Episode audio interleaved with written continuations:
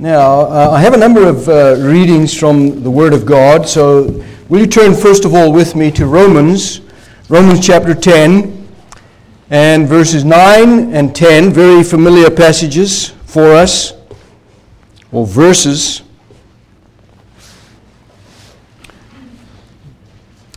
Romans chapter 10, verses 9 and 10.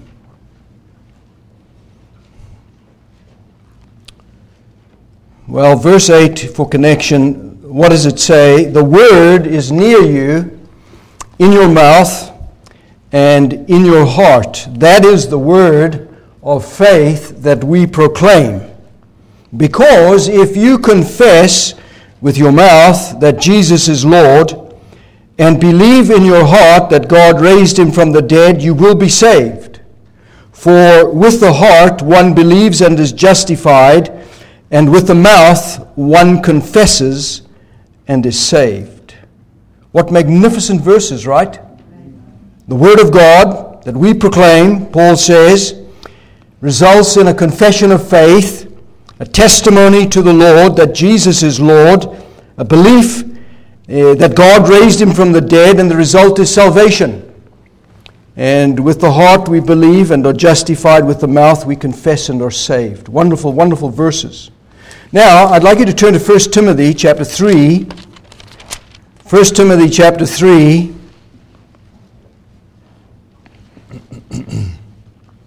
verse 16. 1 Timothy chapter 3 verse 16 Great indeed we confess is the mystery of godliness. What is that?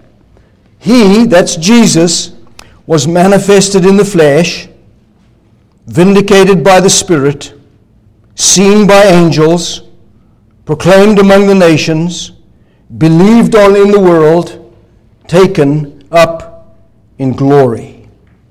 And then, if you'll go over to 1 John, 1 John chapter 1. So 1 John chapter 1, verse 6 through 10. 1 John chapter 1 verse 6 through 10. If we say we have fellowship with him while we walk in darkness, we lie and do not practice the truth. But if we walk in the light as he is in the light, we have fellowship one with another, and the blood of Jesus his Son cleanses us from all sin. If we say we have no sin, we deceive ourselves and the truth is not in us. If we confess our sins, He is faithful and just to forgive us our sins and to cleanse us from all unrighteousness. If we say that we have not sinned, we make Him a liar and His word is not in us.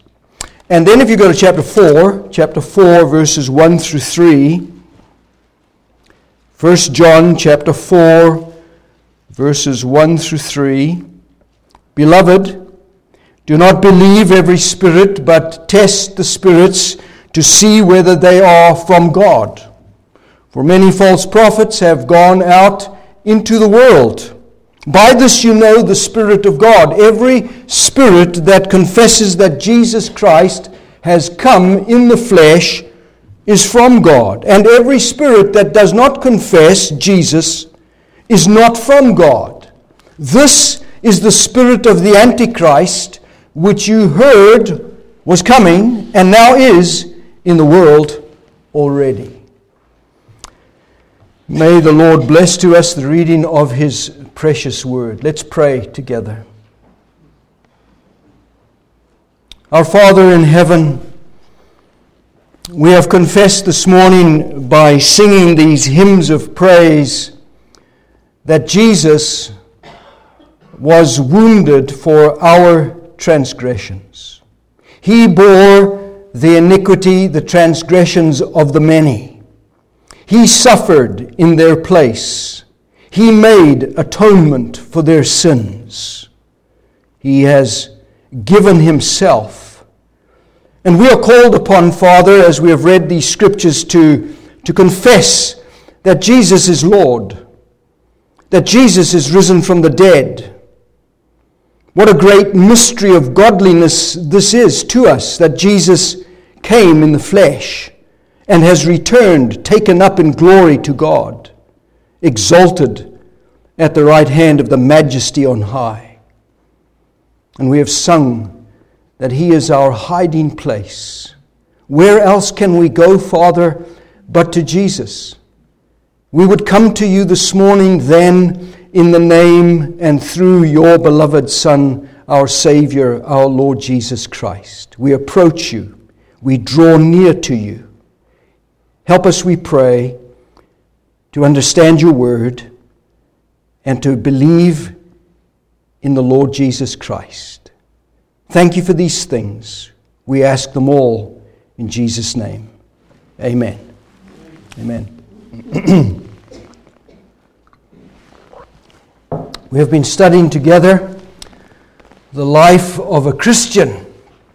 And if you are a Christian this morning, I don't know everybody, but if you are a Christian this morning, then these are important matters for us. They, these are things that are necessary to understand in order to acknowledge that we truly know Christ and are born of the Spirit or that we are Christians. And I've been trying to provide you with various descriptions that are relating to different aspects of the Christian life. So, for example, we have considered together what does a faithful Christian look like?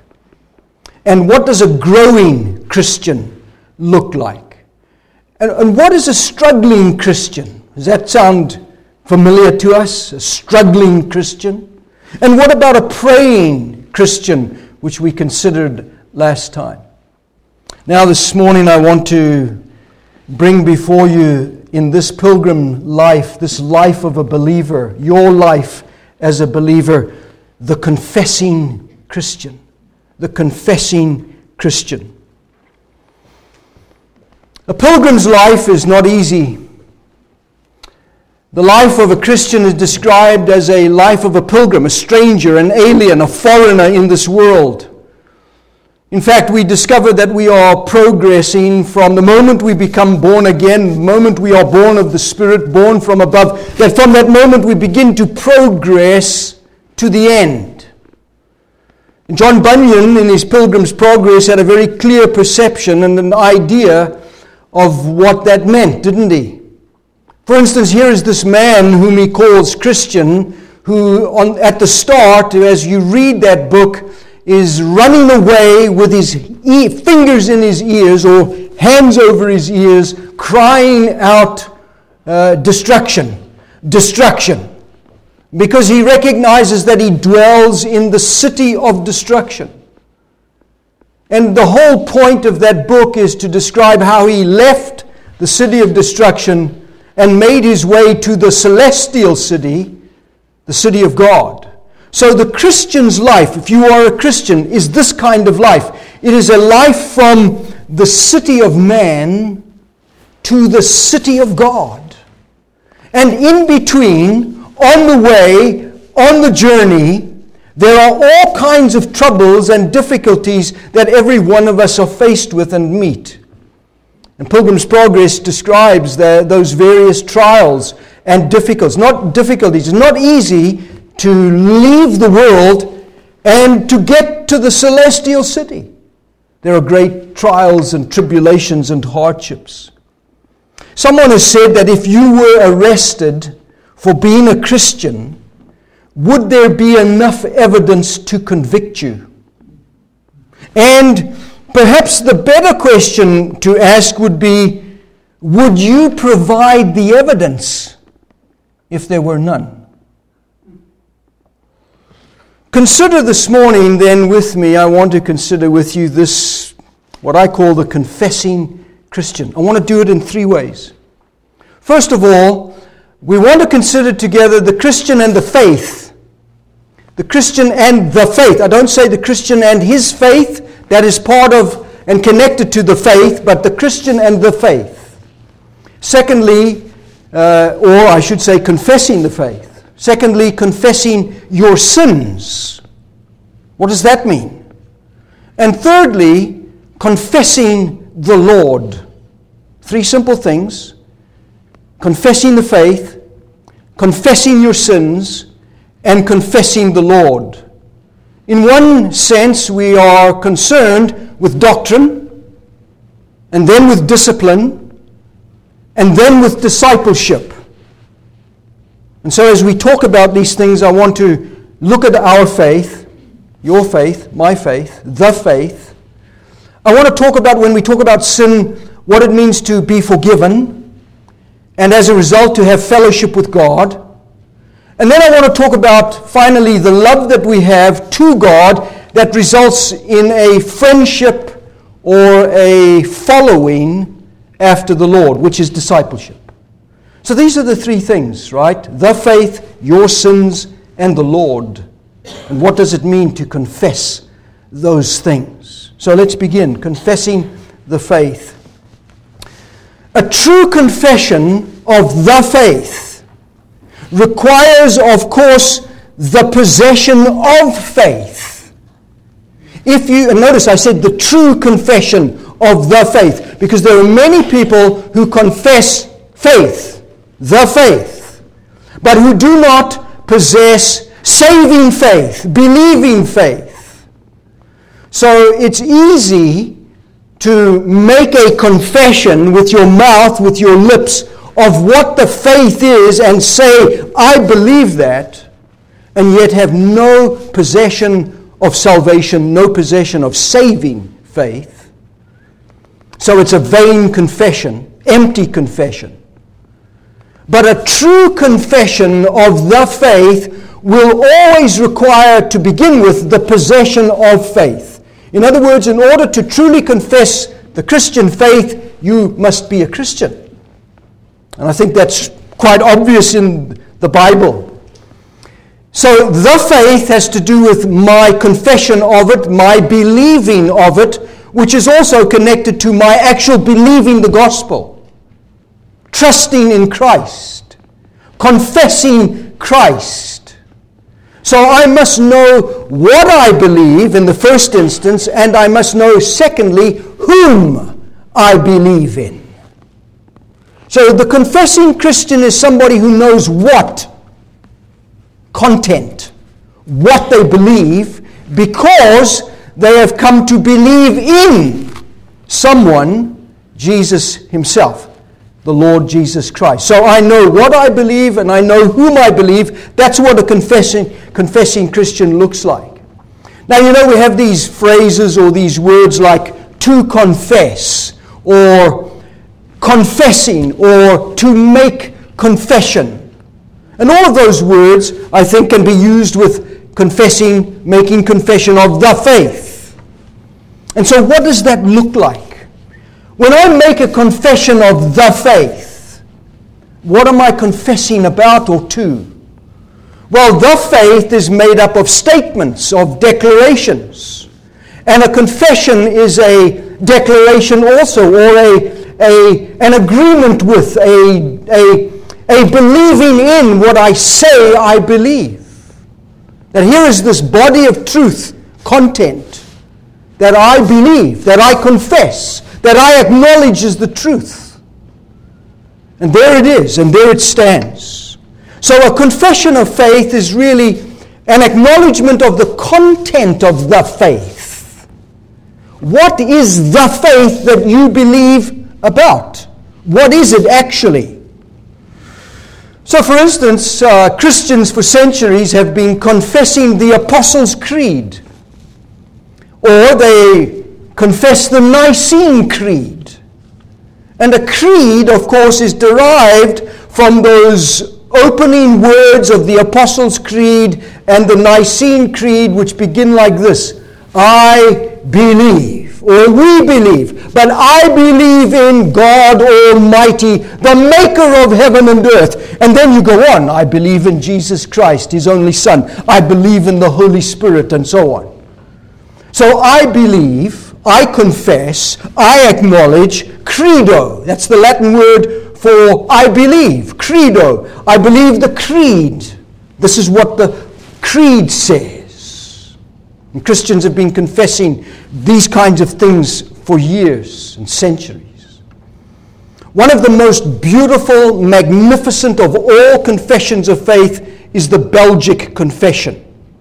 And the opening lines of the Belgic Confession in Article 1 go like this We all believe with the heart and confess with the mouth. And then follows the content, the body, the truth. We all believe with the heart and confess with the mouth. That sounds a lot like Romans 10, right? 9 and 10. Confessing with the mouth, believing in the heart. Notice that being saved is what you find in Romans 10, right? 9 and 10. If you believe that Jesus is Lord and believe or confess that Jesus is Lord and believe in your heart that God raised him from the dead, you will be what? Saved. That's the consequence. And this is not a faith that I possess to believe the faith. I am given faith.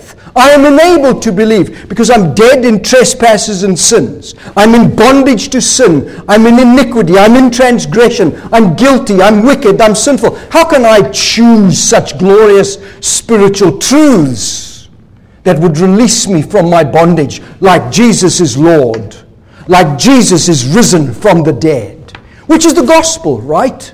So I confess and believe in a nutshell the gospel, which is the lordship of Christ over everything. And not only that, but that this Jesus, who I say is Lord, is exalted to the right hand of God because he's risen from the dead. I have a living Lord, a sovereign Lord, a living Savior, and so on. So, if I believe and confess, believe in my heart, confess with my mouth, Paul tells me, you will be saved. Because with the heart you believe and are justified, and with the mouth you, are, you confess and are saved, or you believe and are saved.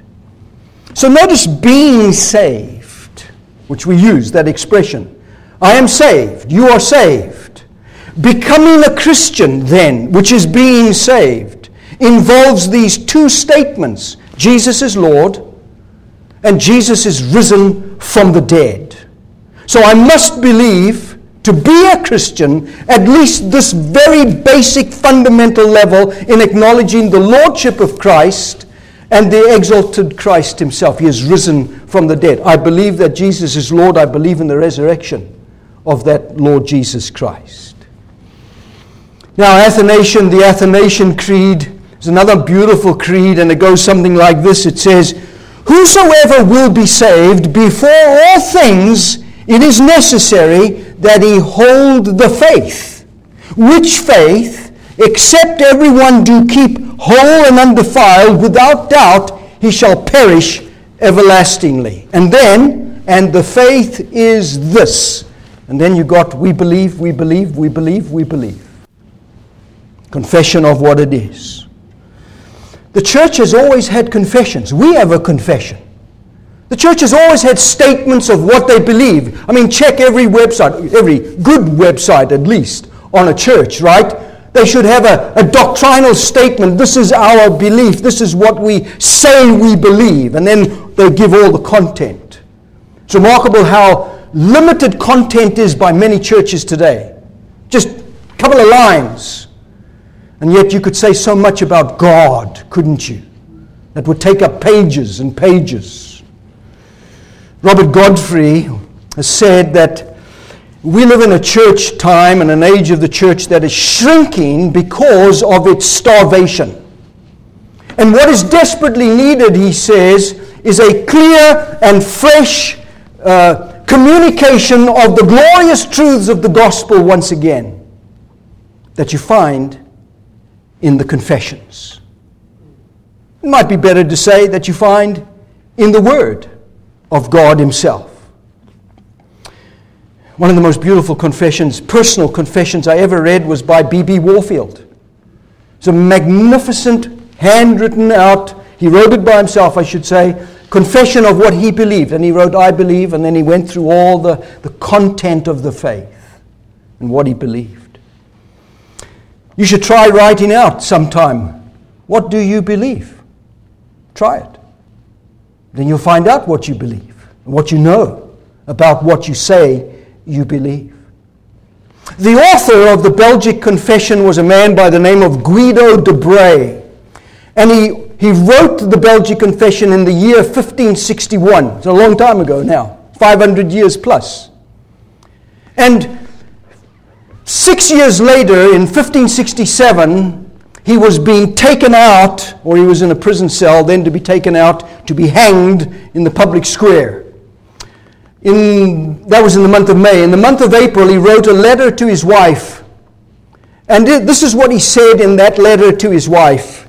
He says, Catherine Ramon, that was her name, my dear and beloved wife and sister in our Savior Jesus Christ, remember that I did not fall into the hands of my adversaries by mere chance, but through the sovereign providence of my God, who controls and governs all things, the least as well as the greatest. How then can harm come to me without the command and providence of God? When I was arrested, I used to say to myself, so many of us should not have traveled together. We were betrayed by this one and by that one. We ought then not to have been arrested. With such thoughts, I became overwhelmed until my spirits were raised by the thought that I'm here because of the providence of God. And then, in the month of May, the very next month, they were taking him out to be hanged publicly along with another Christian in the marketplace. Because they had acted contrary to the commands of the regent and had celebrated the Lord's Supper. And before going out to his death, he said to the other prisoners, He says, My brothers, I am condemned to death today for the doctrine, for the doctrine of the Son of God. Praise be to him. I would never have thought that God would have granted me such an honor. Oh, there's a man who believes, who knows what he believes there's a man who's prepared to lay down his life for what he confesses, for what he believes, and what he knows is to be the truth. I'd like to be that man. Can we say that kind of thing that Guido de Bray said 500 years ago? That what happens to me in my life is not by chance, but by the sovereign determination and purpose of a sovereign God who does everything for my good, whether it's to lead me to the scaffold or to cast me into prison, or to cause me to have cancer, or whatever it might be. It's by the glorious disposition of a kind, benevolent, good Heavenly Father. You believe that? That's what we ought to believe, right? You see, a conviction of the truth, of what the truth really is, is going to help you think like that, be like that. In 2 Timothy chapter 1 and verse 12, the Apostle Paul said, to Timothy says, This is why I suffer, Timothy, as I do. But I am not ashamed, for I know whom I have what? Believed. And I am convinced that he is able to guard that, keep that which I have entrusted to him until that day. I know whom I have believed, and I am convinced. Now there's a man who knows what he believes and who he believes. When you get to the end of 2 Timothy, right, that's in the first chapter, but in the, sec- the last chapter, chapter 4, he says these incredible words to Timothy. He says, I have kept the faith. The faith. I have kept the faith. What does that mean? I've kept the faith. You see, to confess something is to say something about whatever it is that you are confessing. Now, I dare say we, we make confession or confess many, many things in the day which are simply agreeing with others, or uh, agreeable statements, whatever they might be. But when we read 1 Timothy 3, verse 16, great indeed is the mystery of godliness, and then comes a confession, right? He was manifested in the flesh. That's the incarnation. You believe in the incarnation? He was vindicated by the Spirit, by his resurrection from the dead. He was seen by angels. He's preached among the nations. He's believed on in the world by you and me. He was taken up to glory. That's like a mini confession of faith, right? One verse. One verse. Lots of things in that verse that we confess, that we believe. So a confession is a revealing of the knowledge that I have of the content.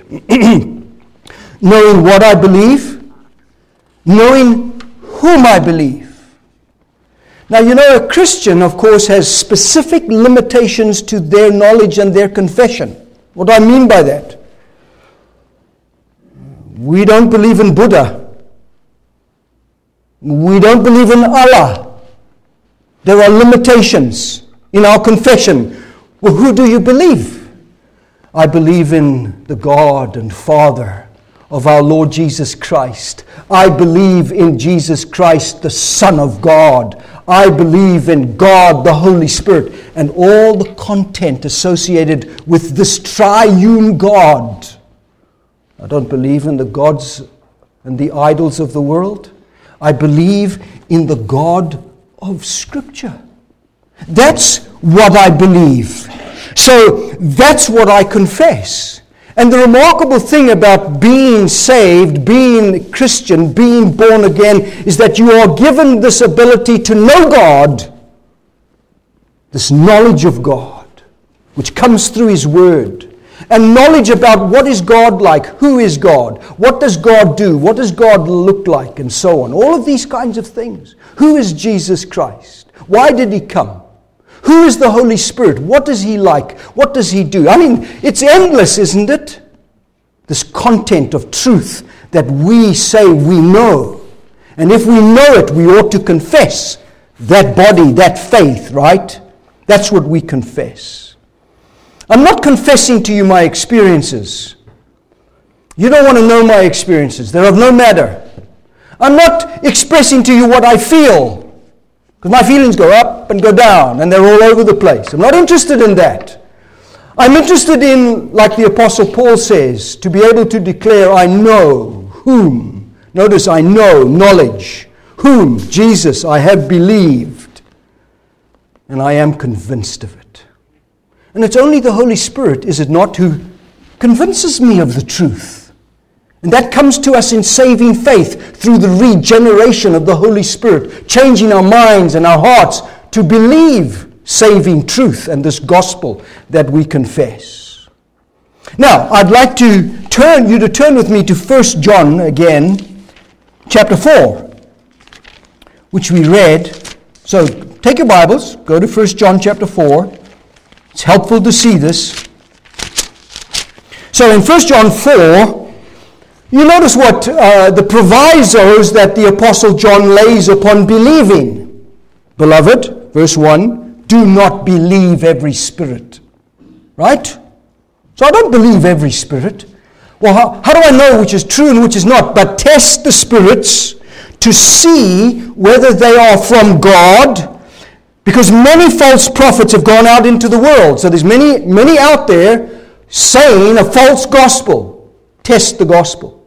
How do you do that? With the word, right? Test it against the word. Now look what he says in verse 2. He says, By this you know the Spirit of God, meaning you have the Spirit, you know what God says. By this you know the Spirit of God. Here it is every spirit that confesses that Jesus Christ has come in the flesh is from God.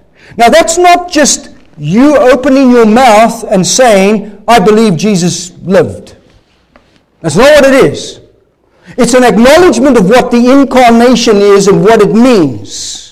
That the eternal God became Emmanuel, God with us, dwelt among us. The Word became flesh. We have seen His glory. We have beheld Him. He is the truth, full of grace and truth, and so on. All that it's about Jesus in the flesh, that's what I confess. Not just well, I believe Jesus lived long ago. in a body. No, that's not what is. Much deeper than that. Every spirit that confesses that Jesus has come in the flesh is from God. And every spirit that does not confess Jesus is not from God. Now, we just read in Romans 10 that we confess that Jesus is Lord, which means he's God. And now, here are some who say Jesus is not from God or Jesus is not of God. What is that? Paul, uh, John says that is the spirit of Antichrist, which you heard was coming and is in the world already. Now, go to 2 John, next book, 2 John, verse 7. So many deceivers, 2 John, verse 7, many deceivers have gone out into the world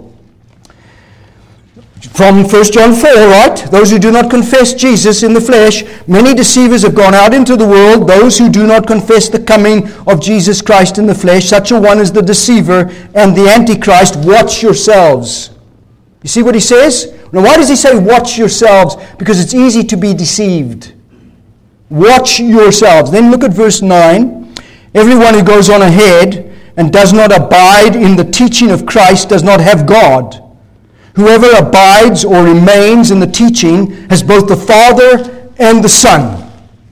Now, you see what he says there in verse 9? He talks about the teaching. What is the teaching?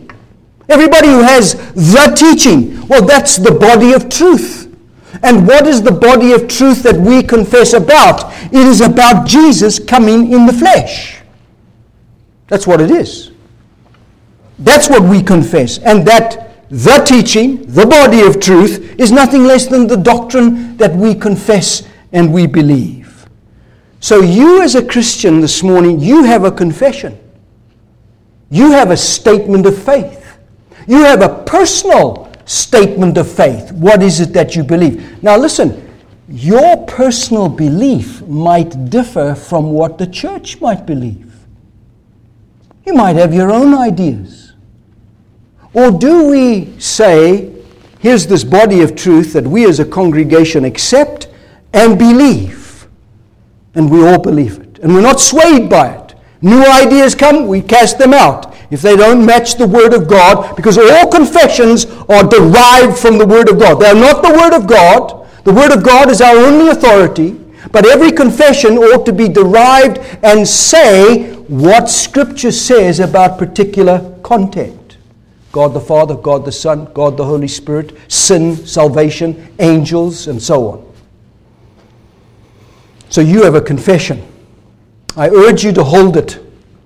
I urge you to confess it, believe it. All right. The Christian, the confessing Christian, confesses the faith. But secondly, the confessing Christian confesses their sin, right? So now, it's not something outside of me that I'm talking about, the body of truth but it's something inside my sins. So, sin is such a problem, isn't it, for every Christian? There's not one true Christian who would say, you know, sin is not a problem. No, sin is a big problem. It's a huge problem, right? In fact, as we know now that we are Christians, it's everyone's problem. It's everyone's disease. It's everyone's calamity. Everybody is guilty of sin. There's a universal thing called sin that infects everybody from the womb, from conception. And it gets demonstrated the moment, even in the womb, comes out, the baby comes out of the womb and manifests itself as a sinner, as sinful. And every one of us is like that and has been like that. So, sin, the question is well, what is it? Well, sin is not a mistake. Let's be clear about that, right? Sin is much more than a mistake. Sin is a violation of God's commandments. So we use, we use words like iniquity or transgression. I mean, we, re, you, we read it together in uh, Isaiah 53. And in Psalm 38, David makes that personal conviction, uh, confession about my iniquities, my transgressions. I mean, this is what Adam and Eve did in the garden, right? They sinned. What was that? It was a, a disobedience, a violation of what God had commanded them. They violated the command, they disobeyed the command, they broke God's law. And every single human being ever, except Jesus, has broken, violated God's law. Thank God you are not justified by the law, right? Because you can't be. You can't keep it. None of us can. It's only Jesus, our Lord, who kept the law perfectly. If you read 1 John chapter 3 verse 4, it describes what sin is. It says sin is lawlessness. Lawlessness. That's what sin is. It's not sin is not just an absence of law. Sin is not just being without law. No, sin is an active lawlessness against God Himself. It's a wanton, deliberate disregard and disobedience to what God has made known. So if you read catechisms, like I do, you know, wonderful occupation, you read catechisms, and one of the catechism uh, question is this profound statement What is sin? What is it? What is sin? And the answer is sin is any lack of conformity to or transgression of the law of God. So I don't measure up, lack of conformity, sin. I transgress, I break the law, sin. That's what it is. That's a good definition, I think, of what sin is. So if somebody says to you, What is sin? Well, you can say, it's a lack of conformity to the law of God and it's a transgression of the law of God. That's what sin is. And Adam's sin, as we all know, plunged every single one of us into the same state of sin and of misery. And the result of what Adam and Eve did in the garden was that every human being born lacks righteousness, right? Isn't that Romans chapter 3? There is no one righteous, not even one. There is no one who understands. There is no one who is good. None. And Isaiah 53 tells us that we have all gone our own way. Sin, right? So we lack righteousness. But it's much deeper than just lacking righteousness, it is a corruption a corruption internally, inwardly of and by sin, both original Adam, and actual, my actual sins that come from being fallen in Adam. So much so that, like Adam, every human being has lost communion, lost fellowship with God, and is under the wrath and the curse of God, so that we are all liable to the miseries of this life, which ultimately manifest themselves in death and even in hell itself. That's why Jesus came to prevent you and me from that. So, every Christian, if I were to ask you, I would know that you were a Christian by your answer. Every Christian would say, You're right. That's true of me. I was corrupt. I was bankrupt. I was spiritually ungodly, immoral, wicked. I was all of that. I was deprived and depraved. I was corrupt. So much so that, yes, I'm culpable, along with everybody else, and culpable with Adam. That's me. A true Christian would confess that. They have no problem. That's me. That's what I was. It's the grace of Jesus that came, and Christ Himself came and brought salvation and delivered me from that condition that there's no escape from. That's salvation, isn't it? This, by the way, is how you know that Romans 10, verses 9 and 10 is so good. Because you have this picture now, as a believer, of what sin is and what sin has done. And then you have this remarkable thing that I believe, I do believe that Jesus is Lord and that God has raised him from the dead. And the consequence of that is I am saved. How good Romans 10 9 and 10 is. And the question is do you believe that and do you confess that? Because that's the true Christian. And the true Christian gets there, Romans 10 9 10, by yes, an actual confession of sin. That is true. So, confessing and believing in the first place lead me to salvation. You will be saved. Romans 10 10. And that's my starting point. And what is God doing while I am going through this process of trying to understand and being convicted? Well, God is convicting me. God is drawing me. God is bringing me. God is opening my eyes, opening my heart, opening my mind, opening my eyes to myself and to Himself. That's what salvation brings. So much so that the apostle in that same chapter in Romans 10 says in verse 13 that everyone who calls on the name of the Lord will be saved. So much so that everyone in Romans 10 verse 11, everyone who calls on the name of the Lord will not be put to shame. Not be ashamed. Because we know it to be the truth. And we love it, we cherish it, we feed our souls upon it. And in that very same chapter, how can I believe that gospel? Well, you need a preacher. You need the word to be proclaimed and so on. But the preacher is not enough, is it? You need the Holy Spirit who brings faith, so that in Romans 10, verse 17, so faith comes by hearing. Hearing what? Hearing the word of Christ. Salvation. It's beautiful, isn't it? This is how you came to faith in Jesus. All of these things are what have come to pass. So, my initial believing, when I first believe the gospel, is actually a confession of sin. Yeah, I do acknowledge my sin and I acknowledge my sins. That's true. And I also acknowledge my sinfulness. I'm inclined to sin all the time. We acknowledge that we're guilty. We acknowledge that we're unrighteous. We acknowledge that we're ungodly. I'm complicit. I'm culpable. I'm corrupt. I acknowledge it all. It's true. That's what the gospel has shown me. If the gospel doesn't show you that, then how can you be saved from it? But the gospel does.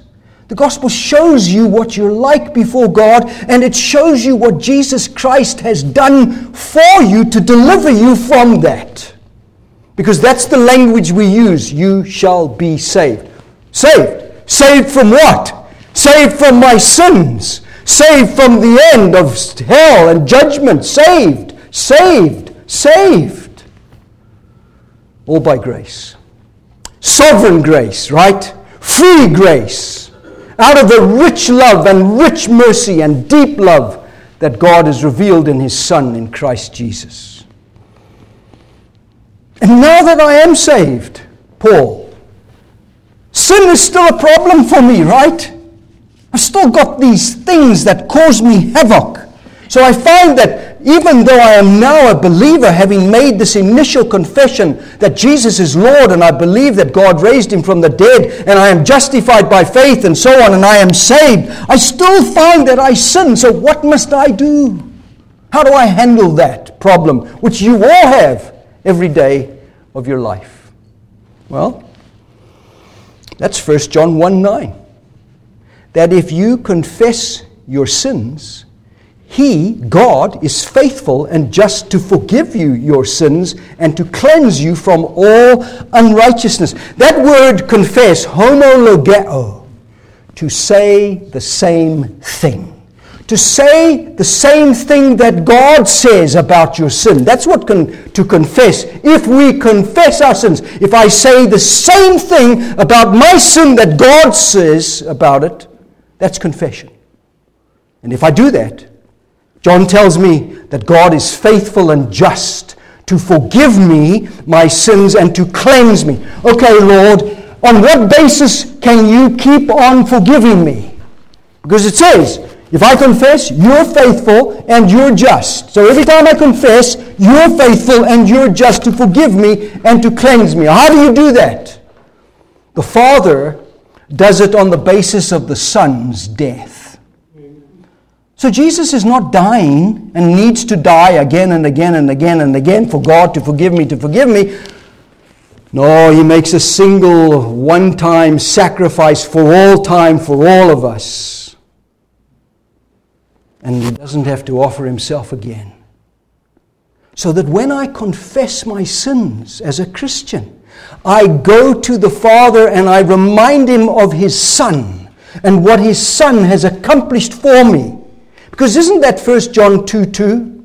I'm writing these things to you so that you may not sin. But if anyone does sin, we have an advocate with the Father who is Jesus Christ, the righteous one, and he is the propitiation for our sins.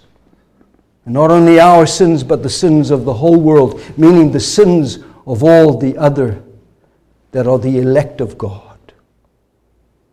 Now listen, this is the gospel. This is the benefits and the fruits of redemption. That initially being saved, Romans 10 9 and 10, leads me to this relationship with God whereby I am a confessing Christian, confessing my sins. Because when sin comes, it breaks fellowship, right? And in order to restore fellowship, I must confess my sins, say the same thing with God, or as God says, and then God restores me, and I go on. And that's the Christian life. So that the Christian life is a continual life of repentance, as Luther or Calvin would say. It's an ongoing believing, and an ongoing confessing, and an ongoing repenting, and an ongoing forgiveness and fellowship with God. So this confession of 1 John 1 9 is not that I not so that I will be saved, but it's because I am saved and I am desirous of being restored to fellowship. Romans 10 9 and 10 is that initial salvation, my confession. Jesus is Lord, raised from the dead. But 1 John, 1 John 1 9 is my confession not to be saved, but to continue in fellowship with God, or to have fellowship restored by the grace of a faithful and just God. Now, you know, confession of sin is a biblical practice, right? It's an Old Testament practice. Think of Aaron, the high priest. He confessed the sins of the nation on the head of a goat. And then a man picked that goat up, put it on his shoulders, and went into the wilderness and left the goat there. And the anticipation is that some beast would come and tear that animal, which is sin, to shreds, and it's gone.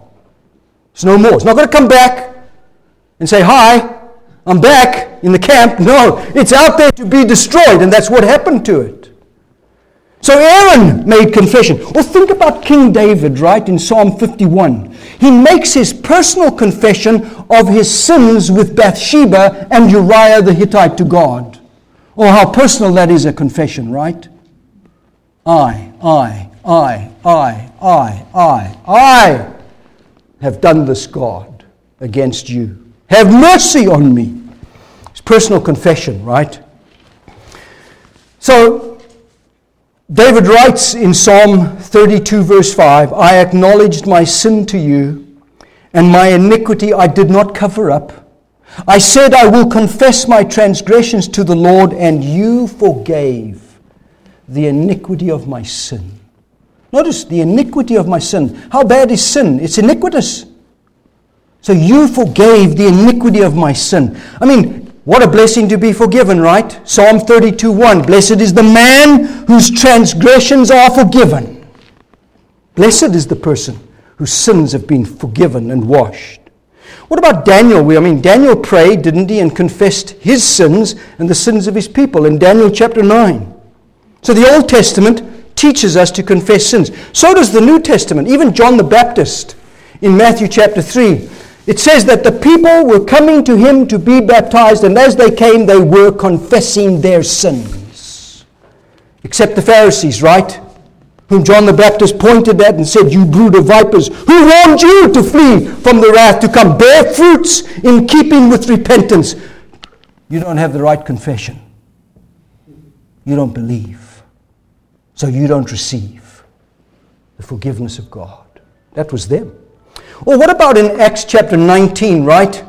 In the Ephesian believers. Think of the Ephesian believers in Acts chapter 19. The Bible says that they confessed and divulged their practices. And then they had a big bonfire, a burning in the public square where everybody took their books of magic and sorcery and threw them into the fire. And that was proof. I'm done. No more. It was a confession. It was a public confession. You see, in order to be in fellowship with God, you must confess to the Lord your sins. And thank God that He's faithful, and thank God that He's righteous, He's just to forgive us and to cleanse us. Now, you cannot say, or I should say, you cannot sin and then say at the same time, I have fellowship with God. That would be number one, a lie. That would be number two, walking in darkness. That would be number three, you're not practicing the truth. That's all from 1 John. If we walk in the light, as He is in the light, we have fellowship with God. And the blood of Jesus Christ, His Son, cleanses us from all sin. You need that cleansing, right? Every day. You can't exist then as a Christian without confessing your sin. We must acknowledge that we sin, that we have sin. We must confess it, and God's good to us, right? You see, confessing sin is what it means to really be a Christian. Christian is always confessing sin, ought to be, because we're troubled by it. James even tells us that we should, in James 5, verse 16, confess our sins one to another. Why should I do that?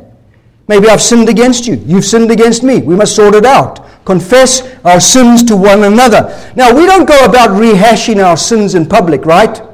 So I'm not going to call upon you, each one of you, to stand up and tell me, give me the whole account of your sins. We don't do that. You tell God that. You tell God. You don't have to tell me. But if you sin against someone, you should tell them and confess and ask for their forgiveness. And how, how, how much, well, how often should we do that? All the time, right? Didn't Jesus say 70 times 7? There's no limit. If someone keeps coming to you and says, Look, I sinned against you, please forgive me. You can't say, No, I don't believe you. Aha, I don't believe you this time. Can't say that. Jesus says, You forgive. You forgive. Because you see, if you won't forgive someone else, neither will your heavenly Father forgive you your sins. So, as the Lord has forgiven you, you also must forgive others. Colossians chapter 3, verse 13. Now, that whole way of living is a discipline, right? Confessing again and again to God. Well, thirdly, I must hurry. Confessing the Lord, confessing the Lord. You'll notice in Romans 10, verse 9, it urges us to confess Jesus as Lord. In other words, to acknowledge his lordship, who he is. In other words, Jesus is who he says he is. And you remember that great hymn in Philippians chapter 2 by the Apostle Paul when he's describing the humiliation of Jesus and the exaltation of Jesus. And what does he say there in chapter 2, verse 11? That at the name of Jesus, every knee shall what? Shall bow, and every tongue shall confess that Jesus is Lord to the glory of God the Father. One day, every knee, every tongue is going to make that confession that Jesus is Lord. Now, you know, when the Lord Jesus lived here on earth, among the Jewish people, among the Jewish leaders in John chapter 9, you remember that great passage of the blind man who was such a theologian, such an incredible theologian, right? And he's just convicting the Pharisees all the time. It says there that the Jewish leaders had said that if anyone confessed Jesus to be the Christ, Jesus to be Messiah, that they were to be put out of the synagogue. Excommunication. So if, if, you, if you said you believed that Jesus was the Messiah, and there were lots who believed, right? Remember Simon Peter?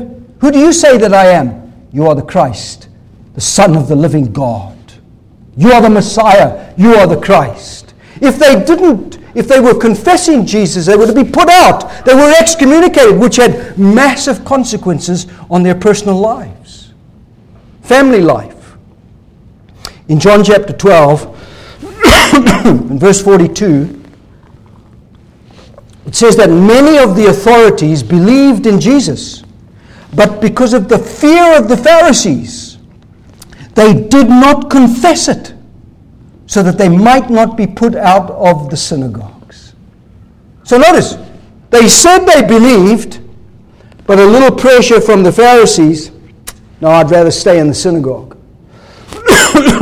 in other words, the fear of man causes us to refrain from confessing the Lord.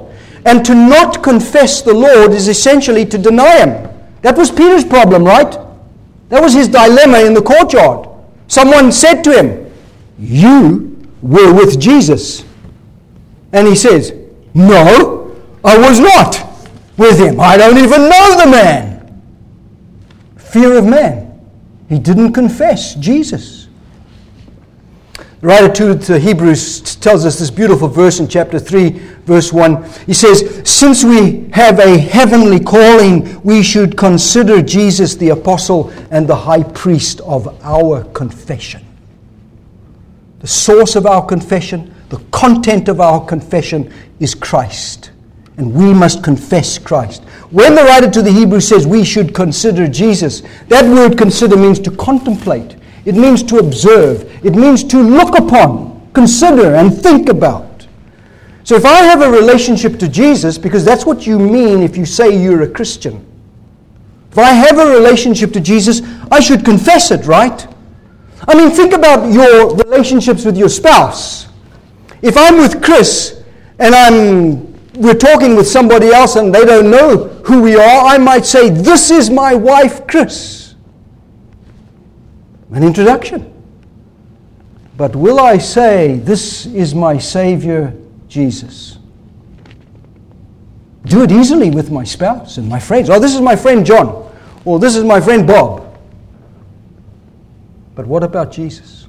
Confessing Jesus as Lord you see, a relationship is an expression of knowledge and affirmation of an acquaintance at its very basic level.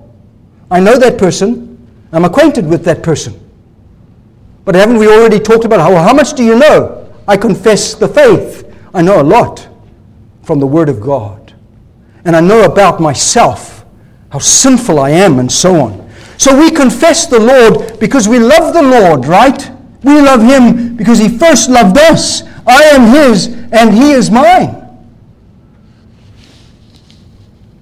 So John writes in that same chapter, 1 John chapter 4, he says, Whoever confesses that Jesus is the Son of God, God abides in him and he in God.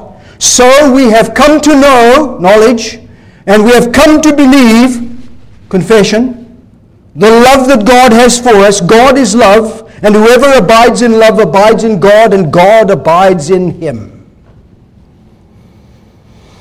So, the confessing Christian knows the faith, confesses it. The confessing Christian knows their sins, confesses them.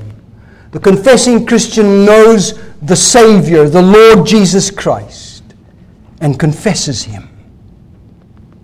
And you know that all of that, when you package it together, is expressed by the new covenant of Jeremiah 31.